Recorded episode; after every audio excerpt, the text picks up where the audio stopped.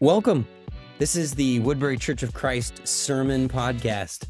We're glad that you tuned in, and if you'd like to know more about our church, you can find out all the information at woodburychurch.org. Or we'll see you some Sunday, Sundays at 10 a.m. Looking forward to it. Turn to the book of Isaiah. Book of Isaiah, chapter 53. But he was pierced for our transgressions, he was crushed for our iniquities. The punishment that brought us peace was on him, and by his wounds we are healed. We all, like sheep, have gone astray.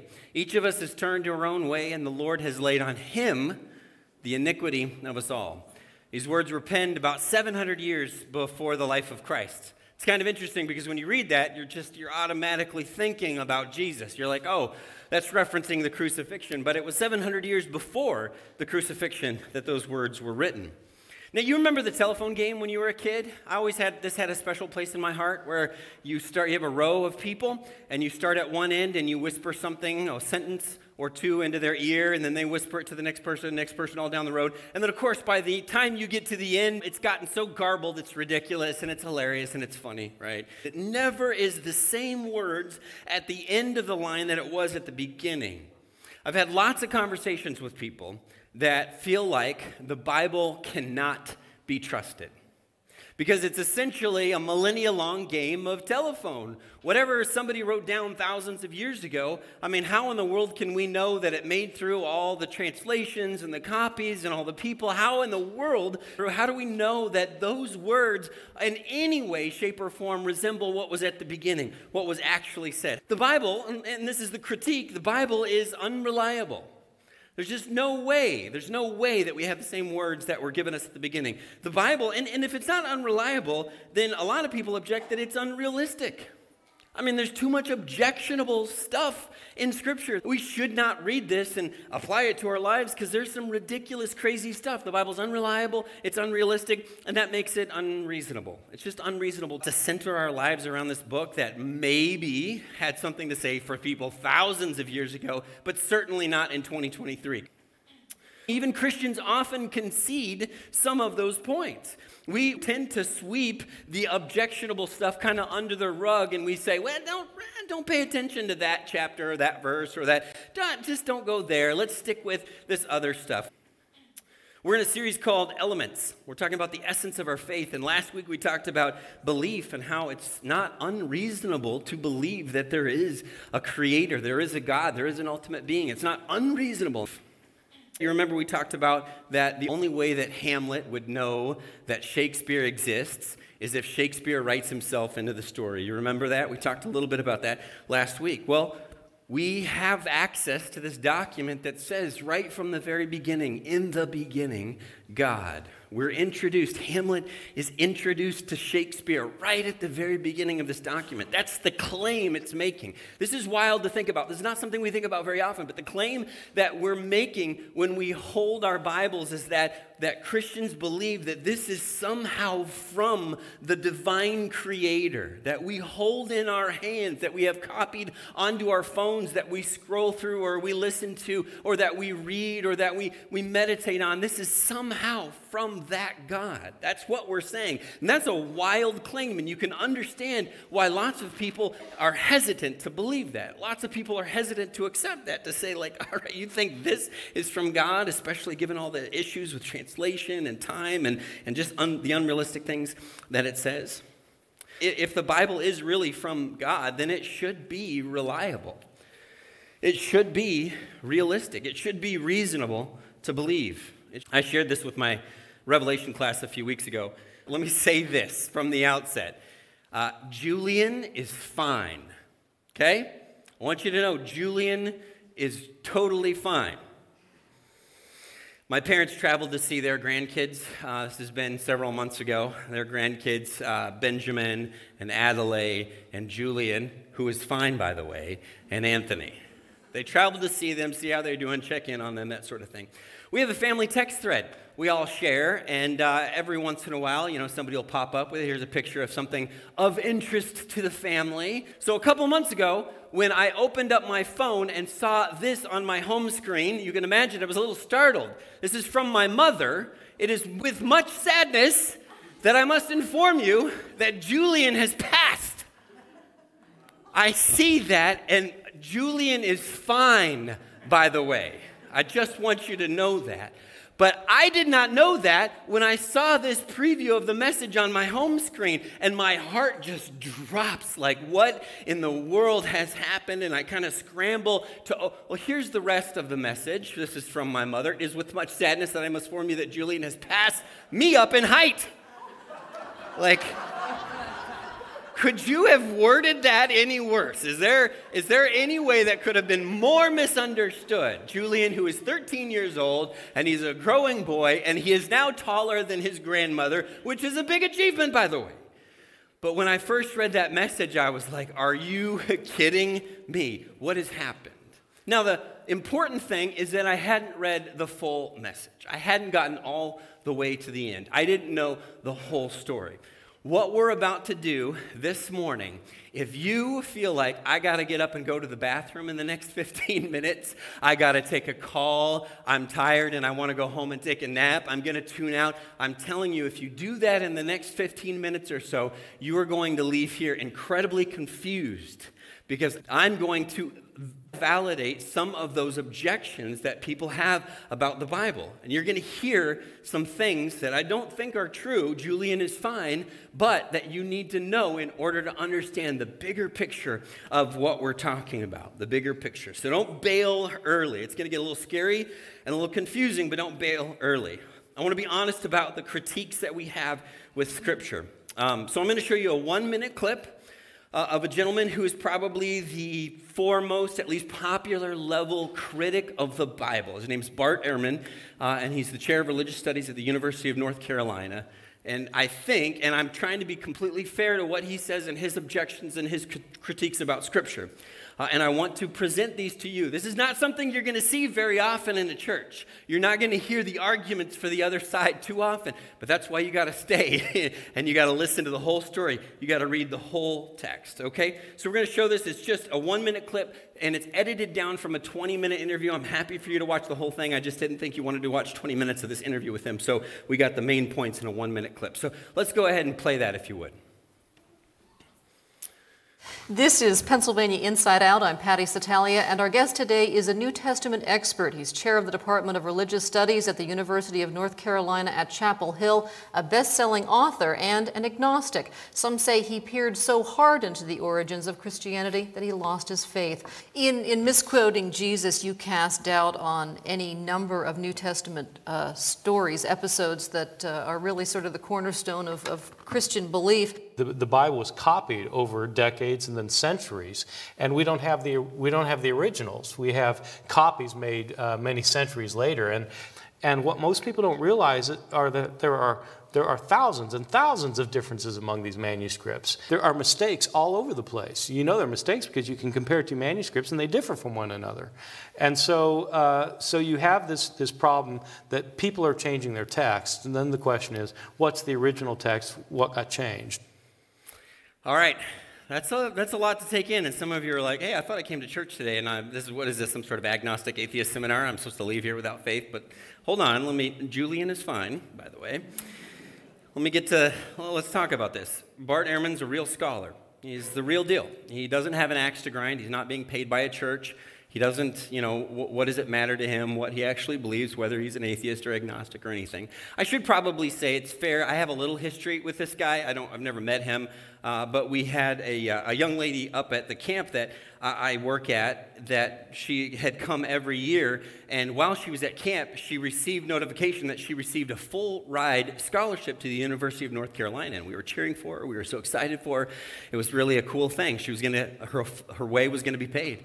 And she called me early in her freshman year and she said, I've got a class with this professor, Bart Ehrman, and I'm a little nervous about it because I feel like I'm not sure my faith can handle some of the stuff that he's going to talk about. And so we talked through that a little bit and tried to shore up what she thought or what she believed. And I, I don't know what the dynamics or exactly what happened, but that young lady to this day would not consider herself a believer. And I don't know that it's in small part to this gentleman right here. Like it has an impact on people's faith, it makes a difference. So he wrote this book called Misquoting Jesus. This was published in 2006, so it's a little bit older, uh, but he would still stand by it, probably one of his best selling books.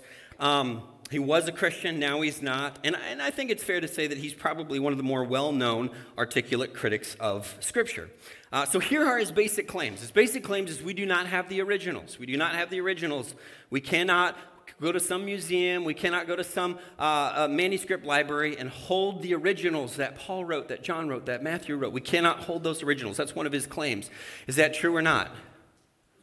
That is true. We do not have the originals. We have we don't know what happened to the originals. They didn't make it. They're thousands of years old. That's absolutely uh, true. One of the other things he claims is that there are differences between the copies that we do have. That's another claim that he makes. That is true. There are thousands and thousands of differences between the copies that we do have. And so he wrote uh, himself, this is his own words I did my very best to hold on to my faith that the Bible was the inspired word of God, and I realized that we have over 5,000 manuscripts. That's 5,000 copies of the New Testament, and no two of them are exactly alike. And you know what? He is correct. He is correct. And for him, that information made him lose his faith. And there you have it, right? If you really dig into it, if you really study, if you really do the research, you can't possibly trust that these words are actually from God. I mean, we, it's not reliable, right?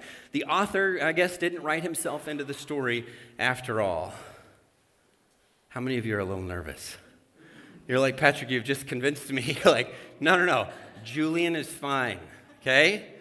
Let's get there. Let's get there. This is, uh, this is important. There's actually a phenomena that I've noticed in my experience uh, working with people, especially people who are struggling with some, some issues and questions of doubt. By the way, this is really important for me to say doubt is not a problem for belief and faith. That's not something we're trying to avoid. We're not trying to sweep it under the rug. We should examine it and talk about it and think about it. If you're struggling with doubts, I don't want you to feel like you can't come to people and ask about it. Ask questions like, why in the world does this happen? Or why is this this way? I don't understand understand. I saw this thing on YouTube. I heard this thing from a professor. That is okay. We do not shy away from doubt, and we should not shy away from doubt. It's totally okay. But there is a phenomena I've noticed, and it's a thrill humans get from knowing a truth that they think the ignorant masses don't know. Like we have some special little secret knowledge that nobody else knows. We have a deeper knowledge. And I think guys are more susceptible uh, than girls to this. And it probably explains why there's a larger percentage of male atheists than female atheists, because I think guys kind of enjoy thinking that we know something that the rest of the world uh, doesn't know. Um, we're enlightened, the rest of humanity is just unthinking sheep.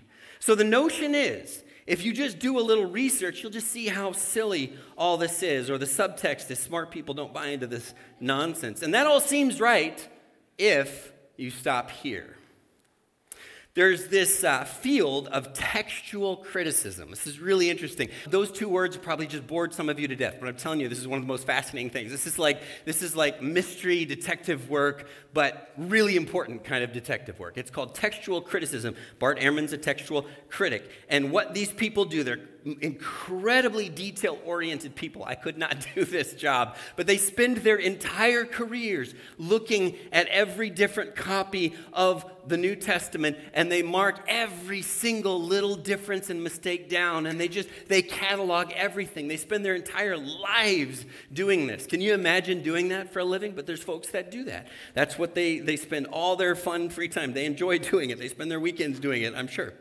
Textual criticism. And it's very tedious, but it's very important. And so we're going to do a little textual criticism this morning.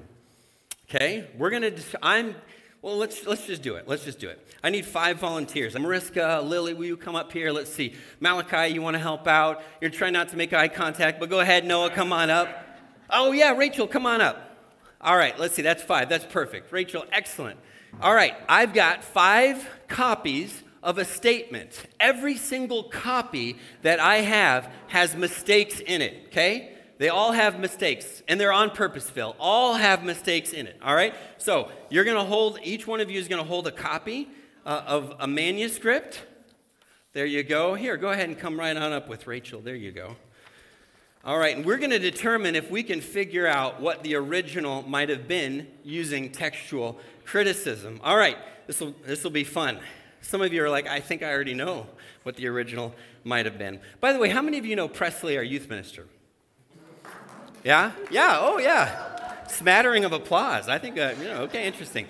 All right, so we're going to do this. We have five copies, and they're all different. Every single one of them has mistakes. This is copy number one. Looks like Presley wrote this. Presley, Presley, this is bad spelling, right? Can you, you can, you're like, okay, I, I think I know what whoever that was. Somebody copied an original statement, but they were bad at spelling, they were bad at grammar. I, I kind of get it, but, but that's bad. Like, how, what are we going to do with that copy? Well, it's a good thing we have more than one copy, right? Because we can compare the two, we can do some textual criticism. So, number two, we've got Preston is the greatest youth minister ever. Now, like, oh no, that's problem because his name's not Preston. What do we do with that? Like, how do we, is this one right or is this one right? What do we do? How do we figure that out? How do we decide which one is correct? And this is the struggle textual critics have with Scripture. How do they determine of those, it's actually 5,800 different copies of New Testament manuscripts, how do we determine which words are right?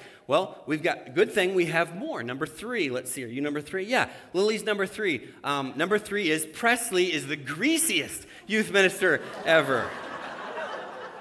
Well, as you can imagine, if somebody had the original copy of something and they're writing it down, one person, number one, was really bad at spelling. They didn't know a lot about how to write, so they wrote it wrong. Number two, got the name wrong. Number three, greasiest. That sounds weird. Why would that be? So, which words are correct? Which are the right words that we want to be using in here? Well, good thing we have more copies. Number four, uh, this is the Yoda version. Greatest youth minister ever, Presley is.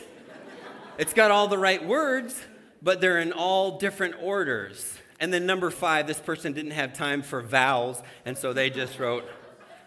Now, you have all these copies of these different ideas. Imagine this is your first Sunday that you've ever been here and you have no idea who any of these people are. You've never met any of us before. Do you think you could figure out, based on these five different mistaken manuscripts, what the original might have said? Absolutely. Why? Because we can eliminate Preston because we know that's wrong because it's the only one with that digression. So we know that's not right, but it confirms some of the other material in the message, right? So we're like, uh, it can't be Preston. His name's got to be Presley because all the other documents said it. Number three, greasiest? That doesn't fit the context, really. Presley's never struck me as particularly greasy. So that doesn't fit. None of the other copies mention that, so that doesn't fit at all. So we can eliminate that. All the other ones say greatest, even if they misspelled it. So we we know that that what that means. And then the Yoda version, we get that. It's just out of order, but we get what is meant. And then the one without vowels, we get what is meant there too. We understand that someone at some point in history thought Presley was the greatest youth minister ever. Do you see how textual criticism works? Now, these are just five copies. Do you know how many copies of New Testament manuscripts we have? We just have five here. How many was that? Close. We have 5,800 Greek copies and counting. Is this a little too nerdy for some of you? Because this is good stuff. This is important stuff. Some of you are like, yep, it's too nerdy. All right, that's fine, whatever. I'm not listening to you. 5,800 Greek copies, 10,000 copies in Latin. 10,000. So that means a couple hundred years after these Greek copies were written, Latin copies were written. And then in uh, number three, we have 20,000 copies in other languages. And then, this is the craziest thing if you were to take the early church fathers and you were to try to compile all the data from the early church fathers, you have over 1 million quotations from the New Testament that are just written into letters and documents that early church fathers wrote. You have what they call an embarrassment of riches when it comes to New Testament documents. There's so many to compare. So, do you think that we can figure out what the original said? Yes, absolutely. There's no doubt. By the way, what kinds of errors do you find in all the thousands and thousands of errors? The most common, and the one that Ehrman downplays, is the most common kind of error is spelling errors. But they didn't have Webster's uh, New Revised Dictionary. There wasn't a standard way to spell certain words. So, for example, in the book of John, some manuscripts write John with two N's instead of one because some people wrote it that way.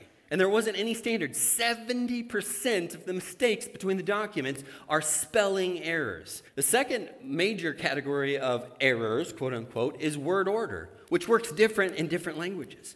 In English is the one that we're kind of rigid about that, but a lot of languages, they don't really care. Just put the words in there and people will figure it out. That's 25% of the different, um, of, of the errors. And then the last category is 4% are synonyms. They just, they used kid instead of child.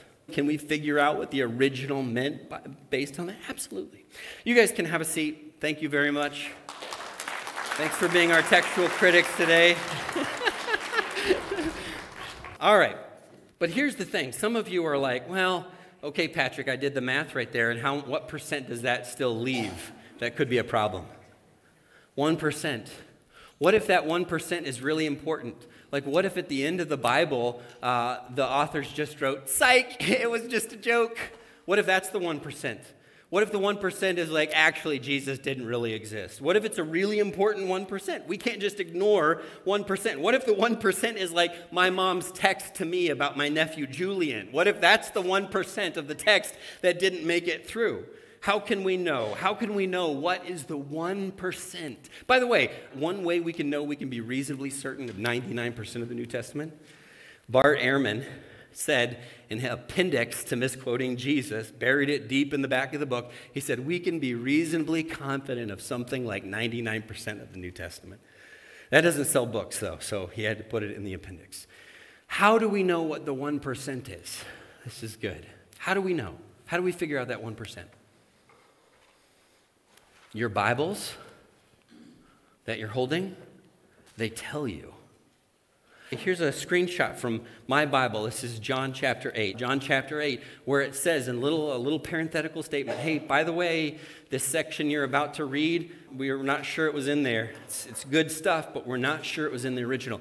Your Bibles want you to know we're not sure. Now, here's the thing, but.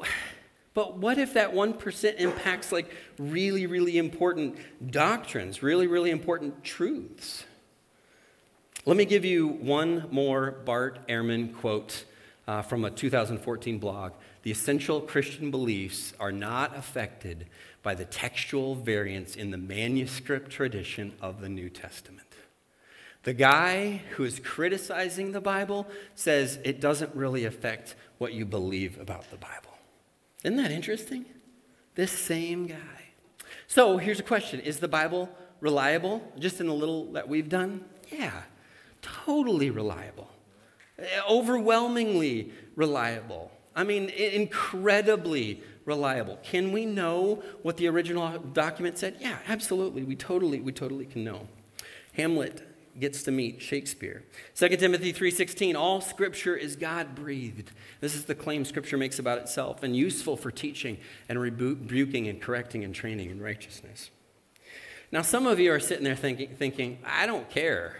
You can show me all the manuscript evidence all day. I don't really care because it's not about whether or not we have the actual originals. In fact, if we do have what it originally said, that makes it even worse for me because I don't like what it says. What it says is regressive and outdated and wrong and isn't taking society forward, it's bringing it backward. Does any of this matter if it's not realistic and makes a difference for us? I was uh, watching this debate. It was a room full of people who thought the Bible was ridiculous, and they asked for audience questions. And there was this one young man in the audience, and he raised his hand, and he's like, Well, I'm a believer, I'm a Christian, I, I think that the Bible's true. And they didn't even let him get to his question because the whole room was like, Boo, you're ridiculous. You know, and this poor, poor kid was trying to like pose a, a, a, response.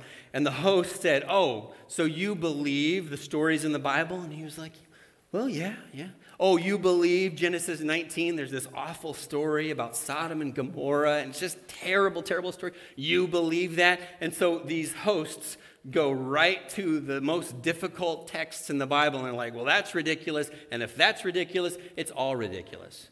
Is there hard stuff in the Bible? stuff that we don't understand right off the bat, stuff that can be confusing and misleading? Absolutely, absolutely. And some, some of what we have may be, it may be a struggle for people to believe its relevance or it's, it, it's realistic. And, and what I'm about to say is, is subjective. But I do want to point out three consistent realities for all of us. Most of the time, what people are rejecting isn't Scripture, it's a person's interpretation of Scripture. Most of the time. In fact, when I've had people approach me with objections and say, How can you believe that that's true? I often can say, Well, I agree with you.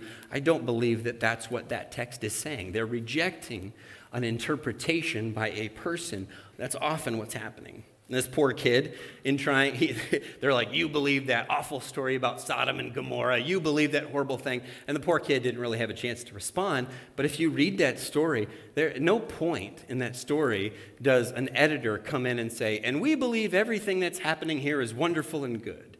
It's a negative example. And the Bible doesn't shy away from proposing negative examples, it doesn't shy away from showing us the flaws of its heroes. It just takes a little thinking about it. Secondly, and this is really important, the moral indignation that we use to reject Scripture is from Scripture itself. Now, what do I mean by that? We live in a culture whose definitions of justice and equality are derived from Scripture themselves. It, what you believe about justice ultimately comes from the Bible. Maybe it's applied in ways that you don't always agree, but what you believe about it comes from Scripture. Just this week, I finished reading a book that was excellent. It's called The Air We Breathe, and it makes a historical case for everything that we read in Scripture has pervaded society, and then people have taken that, those ideas, and then they reject a misunderstanding of Scripture. It's, it's amazing. And then the other book I would recommend is Confronting Christianity by Rebecca McLaughlin. Um, excellent, excellent case to make for how we understand these objectionable parts of Scripture. But the book, The Air We Breathe, or the author has this quote. He says, You are so shaped by the Bible that even the criticisms that you may have of the Bible are from values instilled in you by the Bible. It's, it's good stuff. You, you should read it. And then, number three, the th- third thing I would say about the objectionable parts is that I think we need to anchor ourselves in what is clear before we wade into what is unclear or reject it all because of what is unclear. There are some things from the beginning to the end that are incredibly clear. God loves you. That is absolutely clear. There is no point, there is no scripture, there is no interpretation of scripture that can reject that truth. That is absolutely clear. What if we took that truth and then we entered into the more difficult portions of Scripture based on the context that we know God is love and that God deeply loves us and He deeply loves humanity. Anchor yourself in the clear. I mean, imagine, um, imagine if I quit math because the very first thing I studied was calculus. Imagine if you try to jump in the deep end of any subject or any topic, and it's going to feel overwhelming. So let's anchor ourselves in what's clear. So the question is Is the Bible reliable? Yes. Is it realistic? Well, that's up to you to determine, but billions of people who have, have found their lives transformed by truths that they've read in Scripture. Is it realistic? Yeah, I would say yes. Is it reasonable? In uh, 1946, there were some young Israeli shepherds down near the Dead Sea, near the north shore of the Dead Sea.